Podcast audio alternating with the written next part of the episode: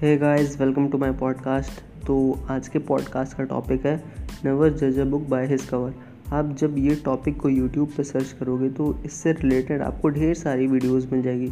तो मेरे को भी ये आइडिया यूट्यूब से ही मिला तो मेरे को लगा कि हाँ इस टॉपिक पे एक पॉडकास्ट बनाना चाहिए।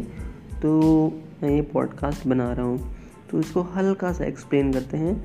नेवर जज समवन बाय हिज लुक्स और appearance everyone has his own mystery और स्टोरी तो ये स्टार्ट किधर से होता है जज करना तो हम लोग जब कोई अननोन बंदे को मिलते हैं या फिर हम लोग उसको जानते नहीं हैं तो बेसिकली हम लोग क्या करते हैं कि उसकी फ़िज़िकल अपीरेंस और उसके क्लोथ्स को देख करके एक मतलब हाँ अपने माइंड में एक परसेप्शन बना लेते हैं कि हाँ ये बंदा ऐसा होगा और उसी के अकॉर्डिंग हम लोग उस पर कमेंट पास कर देते हैं।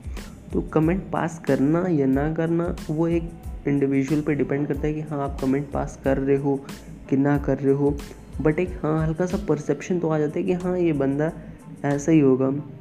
तो तो हम लोग उसकी मतलब उसके पीछे की स्टोरी जाने बिना ही उस पर ऐसे जज कर लेते हैं कि हाँ कि ये बंदा ऐसा होगा। बट हम लोग को ये चीज़ करना नहीं चाहिए। बट हम लोग एक परसेप्शन बना लेते कि हाँ ये ऐसा होगा।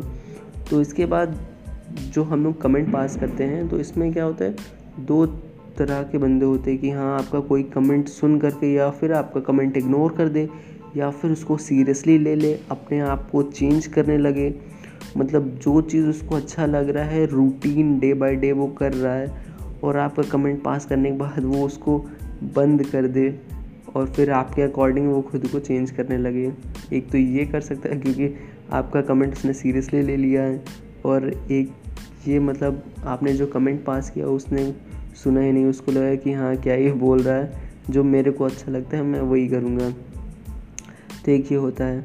तो इसमें क्या होता है कि हम लोगों को अगर कमेंट पास हम लोग कर भी रहे हैं तो मतलब उसके पीछे की स्टोरी तो जान लो कि हाँ ये बंदा किस किस फ़ेज़ से निकला है, क्या क्या इसकी प्रॉब्लम इसने फेस की है। तो अगर ये हम लोगों को पता चल जाता है तो उस बंदे के लिए रिस्पेक्ट काफ़ी बढ़ जाती है। क्योंकि हाँ उसकी मतलब जो जो प्रॉब्लम उसने अभी तक फेस की है, वो वो हम लोगों को पता चल गई कि हाँ हाँ ये ये प्रॉब्लम उसने फेस करी है तो उसके लिए रिस्पेक्ट तो बढ़ी जाएगी हाँ। और इसके बाद हम लोगों को लगता है कि हाँ यूजुअली हम लोग मिडिल क्लास फैमिली में रह रहे हैं तो हम लोगों को उतनी प्रॉब्लम्स हो रही है। जो रिच क्लास में रह रहे हैं, जो अपर क्लास वाले हैं, उन लोगों को उतनी प्रॉब्लम्स नहीं हो रही है। तो ये डेफिनेटली गलत है। तो इसमें क्या होता है कि जो रिच हैं, उन लोगों को भी प्रॉब्लम्स हो रही है। बट हम लोग को एक माइंड में एक छोटा सा परसेप्शन बना लेते कि हाँ रिच वालों को उतनी प्रॉब्लम नहीं होती। तो मैं एक इंसिडेंट शेयर करता हूँ अपनी लाइफ से। तो हिप हॉप जो था, वो हिप हॉप सीन मेरी सिटी में एकदम नया नया था तो हम लोग जैम वैम करते थे। तो एक पार्क में तो तो काफ़ी लोग उधर से मतलब कोई रनिंग करता है तो कोई वॉकिंग करता मतलब ऐसे ही घूमते रहते हैं। तो लोग हम लोगों को देखते सोचते कि हाँ क्या ही कर रहा है। कोई कमेंट पास करता है, कोई हम लोगों के सामने मतलब हंसता कि हाँ क्या ही कर रहे हैं। बट कोई कोई था जो उधर रुक करके हम लोगों को सुनता।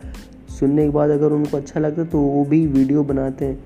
तो उस टाइम हम लोग भी अपना बेस्ट देते कि हाँ किसी ना किसी तरह जो रुक रहा है, उनसे हम लोग कनेक्ट कर पाए। मतलब अगर जैसे रैपिंग कर रहे हैं तो फ्री स्टाइल रैपिंग करने लगते थे कि अगर वो वर्ड्स पास ऑन कर रहे हैं तो उस वर्ड्स पे हम लोग भी रैपिंग करना स्टार्ट कर देते थे कि हाँ किसी न किसी तरह उनसे कनेक्ट कर सकें।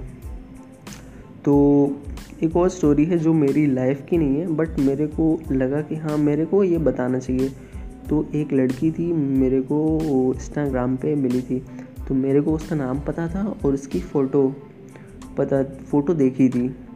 तो फिर दोस्त ने बताया कि हाँ उसके पीछे की ये स्टोरी थी कि मतलब उसके पेरेंट्स नहीं थे, उनकी डेथ हो चुकी थी और वो रिलेटिव्स के साथ शिफ्ट हो रही थी दूसरी जगह पे। तो जब बात पता चली तो हाँ लगा कि हाँ यार, काफ़ी प्रॉब्लम तो फेस करी है और आगे भी फेस करेगी। तो रिस्पेक्ट तो बढ़ी ही बढ़ी बट बट फिर लगा कि हाँ चलो कोई नहीं प्रॉब्लम्स तो फेस कर रही है।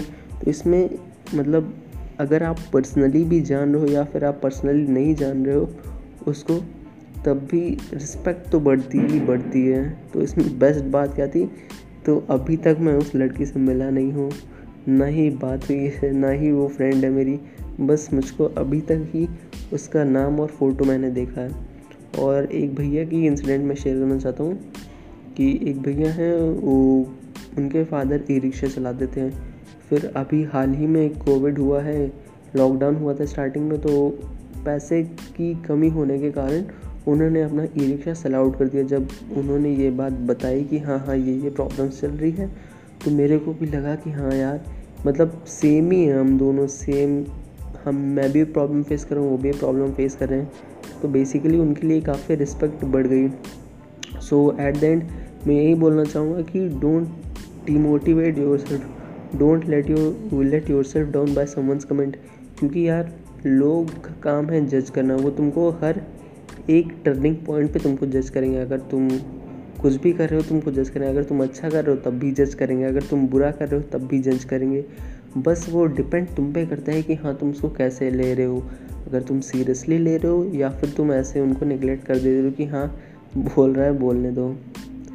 सो यप क्योंकि तुम अपने आप को अच्छे से जानते हो कि क्या तुम केपेबल हो किस काम के लिए और किस काम के लिए नहीं केपेबल हो। That's it so stay strong peace ish and the time is ten twenty nine P M and today's date is thirtieth November twenty twenty